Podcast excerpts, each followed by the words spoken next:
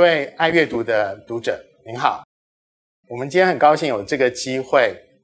我是师范大学国文系须文蔚，在我旁边的是名作家叶延都老师。我们在这个大疫来袭的时候呢，和各位有机会在这个网络上面一起深读上官鼎的新小说《变法》。我相信这是一个非常别具意义的过程，因为我们都知道疫情的缘故，所以。我们三级警戒非常久的时间，而且未来世界显然已经回不去原来的秩序了。面对这样子一个需要沉淀的时刻，上官鼎在时报推出了《变法》这本书，而这本书刚好我觉得有机会让我们冷静跟重新梳理一下我们的生活，我们面对的社会以及历史给我们的教训，然后来看看是不是有永续生活下去的机会，还有这种可能吗？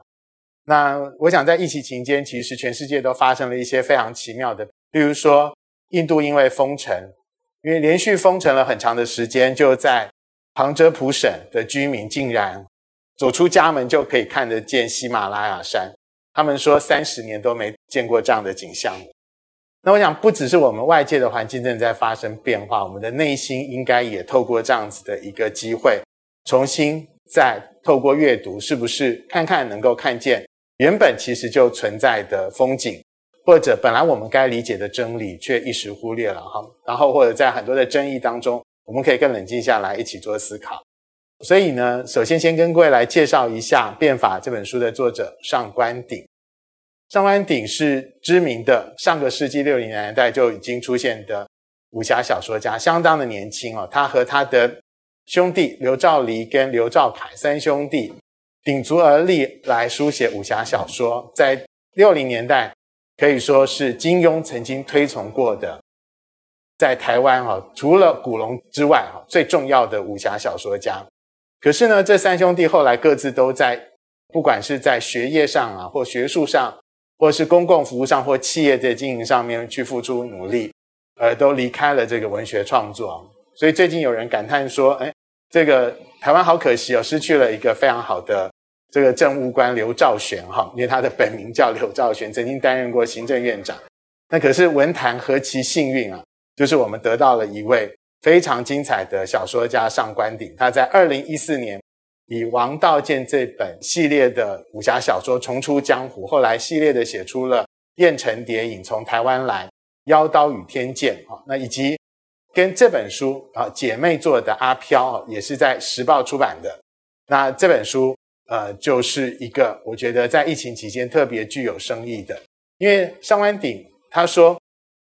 他写完《阿飘》的时候呢，他相信科技的进步会带来宇宙天涯若比邻的一天。可是呢，制度崩坏的台湾或者制度崩坏的地球，呃，如果有机会的话，也许会有个乌托邦啊，李师求诸野，是否我们的民主制度或者是我们的科学研究的精神？打破国际的精神啊，也可能在另外一个世界里头，平行的宇宙当中实践。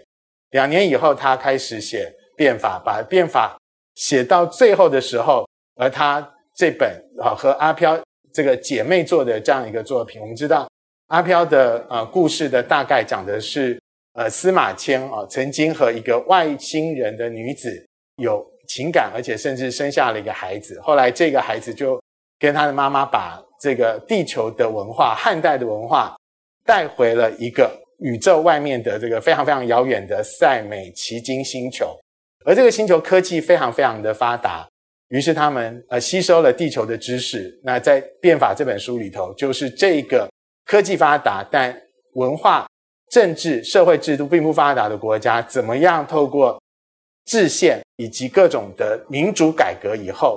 然后结合它的超强科技，看看有没有可能为这个星球带来一个永生的机会。哈，我想紧张呃冲突的关系就从这样子的一个过程里头产生。哈，那这个国家有一个旁边有一个威胁它的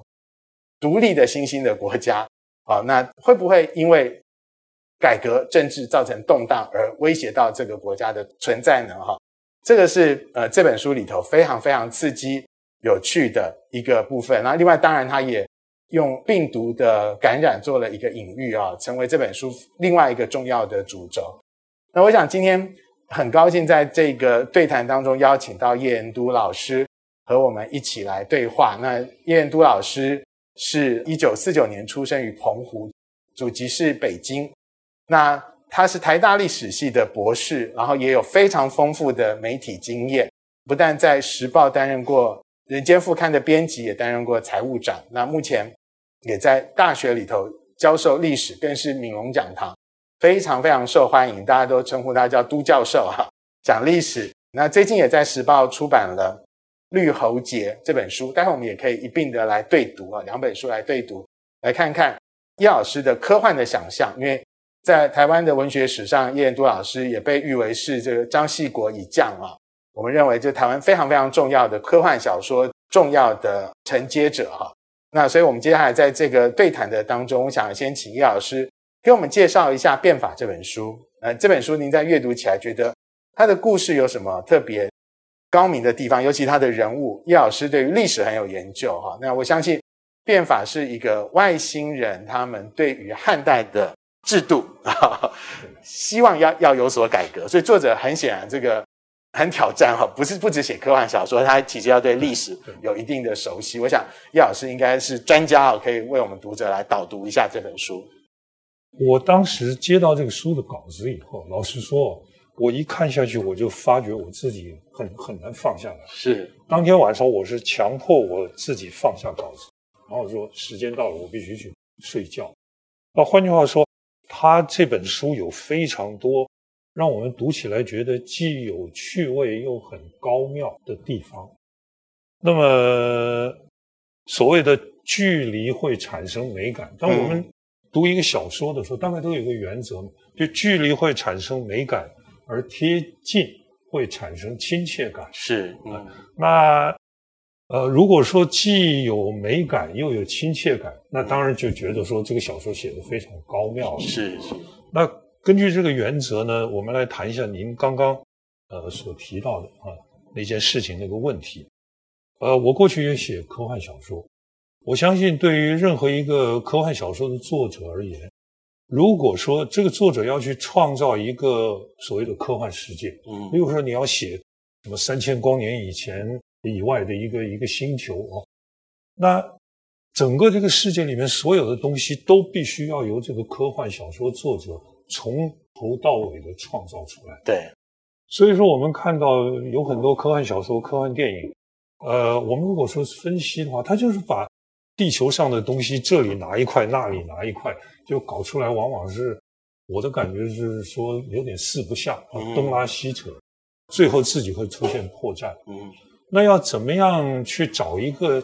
几乎是非常完整的、无懈可击的啊这样子的一个科幻世界呢？我认为，呃，我们的作者上官鼎先生，我真的是对他非常的佩服。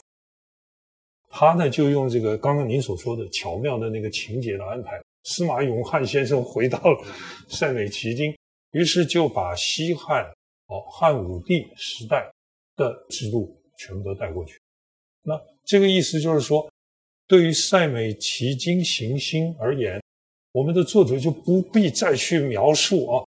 呃，他有什么文明啊，他有什么礼仪制度。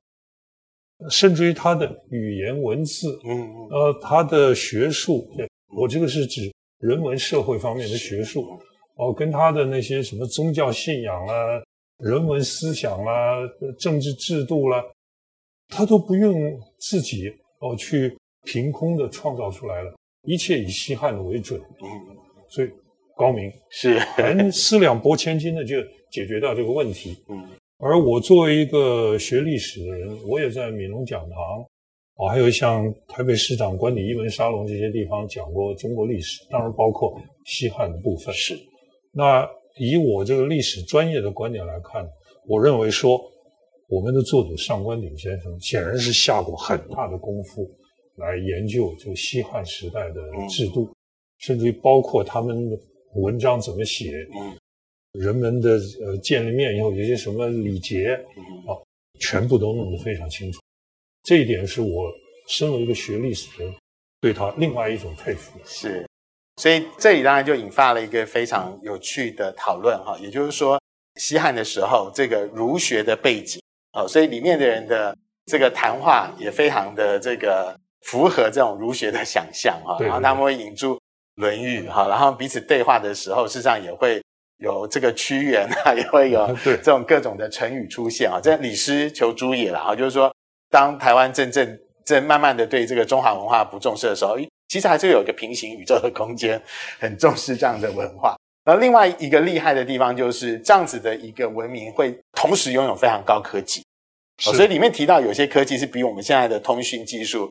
呃，四 G、五 G 还厉害哦，用量子技术啊，或用一些特殊的编码的方式去沟通，然后或者是生物科技的进步。老师也可不可以就您呃写科幻小说这么有经验的过程里头来看看这里头所涉及到很多科技的想象，是不是也是这本书非常厉害的地方？哦，这个当然，因为呃，所谓的科幻小说嘛，英文叫 science fiction，那也就是说有关于科学的虚构故事。可是科幻小说里面的科学因素有它的特殊性，那个能够用在科幻小说里面的科学因素是，它必须符合我们已知的科学的原理是原则的第一点。那第二点就是现在还没有出现，还没有实现。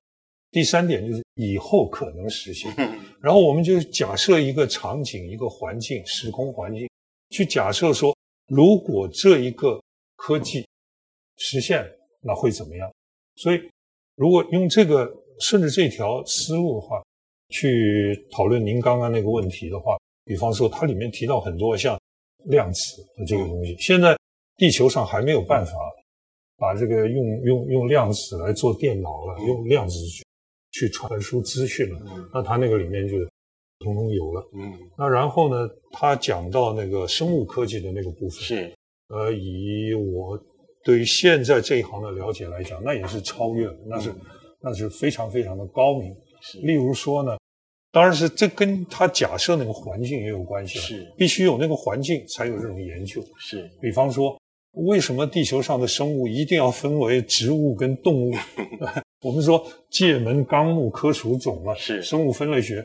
为什么要有植物界跟动物界？有没有一种生物它有生命，可是它既具有植物特色又有动物特色呢？是。那如果有这个可能的话，那我们就可以沿着这个这个理路去去去假设很多很多东西，了不起。对，所以很有趣。所以《变法》这本书里头当然也提到了这个外星球。的这样子一个国家遇到了这个少子化的威胁啊，所以当然它的生物科技为什么要去突破？其实好像也地球人也很关心同样的问题。所以我想作者写这本书应该有非常多他这个言外之意哈，那弦外之音，因为我想他谈了一个在距离地球这个一点五八光年非常遥远的一个科技非常非常发达的赛美奇金星球，但他也明白的知道，就是当科技或社会制度发展到一个程度的时候，还维持一个专制的帝制，恐怕不能够承载哈这个社会的需求，所以确实社会也发生了一些问题。那因此呢，必须要透过这个宪政的方式来进行一些改革。那我们当然也可以理解，在西方讨论这个宪政改革的过程当中，有非常多不同的辩论，像汉娜·厄兰大概在谈这个呃。宪法的问题的时候，大家也提到了说，法国革命的失败其实就是人民并没有实际经历过这样一个制宪的经验或公民参与的经验。美国比较好，美国殖民地的时期就经历过非常丰富的这样的经验，所以它的变法能够成功。而在这本书里头，当然好像也丰裕了我们，当全世界都碰到民粹跟黑天鹅的时候，究竟在这个时间点上，塞美奇金星球去接受了这个来自于美国主导的这种民主价值的时候，甚至还带动了某些台湾地方政治的的的的负面因素进到这样的一个国家的时候，那这个变法会成功吗？这个其实也是一个警示的预言吧？老师会有这样的感受吗？我相信您刚刚讲的已经把这个答案几乎就呼之欲出了。那么就是所谓的变法。从历史上来看的话，那大概会有几种状况啊。一种是说，呃，统治者他发现到说内部有许许多多问题，外部也有许许多多问题。他的判断就是，如果说这些问题我不用另外一套的新的制度来解决的话，这个问题没办法解决，越来越大。那最后呢，我们自己可能会有危险。包括他个人、他的家族、他的这个政府，甚至于说，如果他真正有责任心的话，他的子民，他所处的这个世界，那么一定要先有这一种的体会跟理解以后，他才会推动，否则没有推动的动力嘛。是是。是那么所以说呢，这个就非常非常有趣了。一个统治者要到怎么样的地步才会有这种感觉？对。啊，那当然有一些是受到外力的刺激嘛，看到看到人家人家那么好嘛，我们看到彼得大帝在俄罗斯的改革，或者是那个日本的明治维新啊，乃至于说中国近代的许多的改革，不都是这样子吗？是的，对。嗯，那么我们我们的这个塞美奇经这个国家，他所看到的是两次地球上的不同的这个这个变化。那显然，他认为他的决策者认为说，第二次所带回来的这些制度优于第一次的那些制度，他才会做这样的事情。对，所以说对于我来讲，他的统治者究竟在他的脑袋里面，在他心里面是转过怎么样的一些，嗯，大陆上说弯弯绕了，嗯，绕过怎么样的一个一个里路，最后他他毅然决然下了这个，嗯。因为这东西是非常可怕的。是您您看他的哦，第一个就是，他是由上而下的。那任何的统治者都应该知道，当你推动这种改革的时候，等于你自己愿意交出你过去绝绝对的权利。这第一点。第二点呢，很多的国家的改革都是先有一个，先拿一个地方去做实验嘛。这个中国大陆叫试点。嗯，中国大陆做任何的改革，一定是先找一个地方。可是这个没有，这个是塞美奇经全国一道做。嗯，我认为这是根本就是拿他的国运跟族运，还有拿他个人的性命做一场政治的豪赌。是，而且在这场豪赌里头，又因为高科技的缘故，哈，台湾或者是美国的民主都做不到，他可以做得到。任何人只要用这个量子的通讯科技，可以直接出现在这个政府官员面面前去澄清啊。这都是这里面高科技的地方。那当然，在这里头也提到了两个敌对的国家，他们的生物的、医学的科学家秘密的联手，希望发现这个生命起源、改写人类这个繁衍的规则的。老师怎么去看，在这个小说的情节里头出现了这样子一个科技的，不管是呃真实的描述或者是一个隐喻，它对于我们当代的社会会有什么样的一个，我觉得讽刺啊也好，或者是一个警示也好，对。徐老师，您已经问我好好些个问题了，是我也要请问您一下。因为就是就您刚刚所提出的这个问题来谈的话，是，请问您相信科学无国界吗？所以有科学的理想主义啊？是，嗯，世界上有这个东西吗？其实我觉得站在学术环境里头，当然认为科学应该是无国界的，对，尤其是。我觉得不管是人文社会的研究或者自然科学的研究，唯有这样子，事实上我觉得这才是我讲人类文明发展的一个最理想的状态。是，但所有的研究它的背后一定都有呃资金的支持，然后资金的背后又附随着各种政治的利益哈，所以这也就使得研究它幻化成另外的一个政治对抗也好，或者是国界之间的冲突的一个彼此攻击的武器嘛。哈，所以这个大概就是。我想这也是这本书里头也告诉我们很两难，但是必须要去面对的一个争端。对，对于一个科学研究者而言，这个人效忠的是他的国家吗？他的民族吗？或者说他的阶级吗？还是他效忠的就是科学研究本身？对，就是真理嘛。对，世界上可能有这样的人嘛？无爱无师，可是可可是我无更爱真理。是。真的有这样的人吗？我自己在做研究的过程里头，我会觉得，因为我我经常做一些跨国的人文的研究，现在其实跟香港、新加坡或马来西亚或大陆的学者进行讨论。我经常希望说，如果很多的资料大家可以共享，其实我们也许可以这个去异求同，可以找到很多关于历史或关于文学研究的一些更大公约数的答案。可是，当然一边在进行，一边就会知道说阻力重重啊。尤其现在，我觉得环境上也不允许，也让我们很挫折。对，哎，是。最后，我想问一下，就是说这本书，我觉得它在这个疫情来袭的时候，其实它最后非常的紧凑哈。我觉得我读到最后几章的时候，简直就是完全停不下来啊。前面也许有点像那个社会制度的讨论啊，比较有些讽刺，节奏比较舒缓哈，然后但谈得很仔细。可是在最后这个段落的时候，因为出现了这一个病毒，而且这个病毒是科学家因为为了要研究这个生命的延续而从深海带回来的一个物质，就既然里面包含了一个灭绝这个星球生物的这样的一个病毒哈，我觉得跟台湾目前。或者跟全球目前遇到的这个疫情的处境，其实有一点点扣合。那但是我会很冷静的想，例如说，您在写绿喉结的时候，其实我觉得那是冷战时期的一种思维哈，就是很多病毒来自于这个敌对阵营研究的时候，成为一种武器。那可是现在其实关于新冠疫情的病毒的讨论，也有很多科学家觉得是因为地球暖化，所以我们从很多呃，也许从冰川啊，或者从深海里头所登陆的这个病毒其实是人类很难解决的。那我会觉得这本书其实也触及到更重要的议题，就是说科学和永续之间，我觉得如果没有永续的话，这个高端的科技有时候甚至是危险的。老师怎么去看待这样子的一个讨论？呃，就是如果说是就环境的角度来看，诚如您所说的，我们现在都能听到，呃，谁也不知道南极的冰里面有什么东西。西伯利亚的冻原，假如通通解冻了，又有什么东西会冒出来？我记得我看过一个报道说，你到热带的海洋，现在你去舀一汤匙的水，里面就可以可能有几百种病毒，只是现在我们人体对这个病毒有抵抗力了，它没办法传染而已。但是将来是怎么样，谁也不知道。那当然，如果从这个角度来看的话，我认为上官鼎先生是很悲观的，在在这个地方、嗯、是，嗯。他认为说，人类终究有一天会打开那个 Pandora's box，嗯，潘多拉的盒子。如果说是用这个科幻来描述当前的话，他认为潘多拉的盒子已经被打开了，嗯，我们甚至于可以这样子说。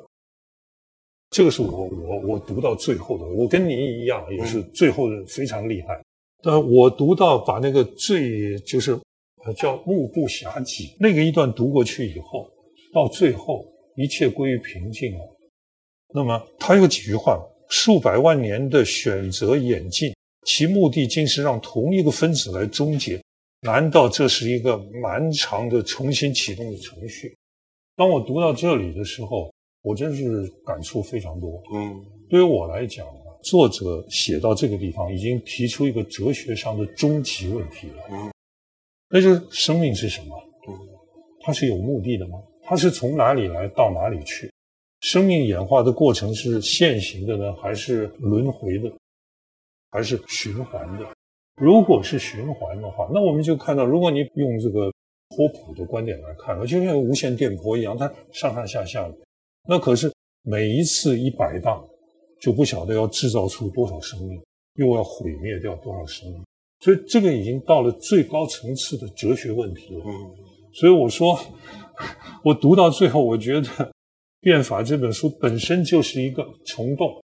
因为它带着大家绕了一圈啊，最后面对的是那个终极的哲学问题：个体的生命是这样，集体的生命是不是也是这样子呢？哦，那难道生命的本质就是这样吗？那生命的本质是这样，那人类所造出来的这这些东西呢？帝国政体呢？民主国家也是一样的。是不是也是这样子的呢？所以我读到最后，其实我深深感觉到作者那种，他要找寻终极的答案，而他很不幸的呢，是找到了一个比较负面的答案。所以他这个书读到最后，对我来讲是充满着那种悲天悯人的感觉。嗯，嗯，是。所以各位读者哈，听完以上的讨论，我相信一定会。充满了渴望来去阅读这本书。这既是一本科幻小说，其实也带有非常浓厚的历史小说的氛围，而里面更有这个武侠小说啊各的各种趣味。而他探讨的议题包含了一个国家究竟追求科技跟永续，在这彼此之间要怎么样的均衡，或是追求民主，而究竟这个民主制度一定会带给我们走向一个乌托邦的世界。还是有可能啊，带给我们一个万劫不复的厄托邦的处境呢哈。我相信这本书的作者不断的透过这本书演示给大家看哈。我想上官你想要提醒我们，就是当科技的研发以及民主的制度推到一个极致的过程的时候，那究竟会带领人们走向一个乌托邦，或是走向一个万劫不复的厄托邦？这都要靠我们的抉择。而在小说当中，或许最后是一个叶元都老师刚才提醒我们的重新启动的过程。那疫情的冲击会不会让我们的社会有机会重新启动呢？还是会随着这样子的一个民粹的政治、疫情的不断的变种而走向一个毁灭的终极的历程？我相信人类如果有智慧，应该重新沉淀思考，阅读变法，相信会是你最好的思考的起点。谢谢，也谢谢叶老师，谢谢。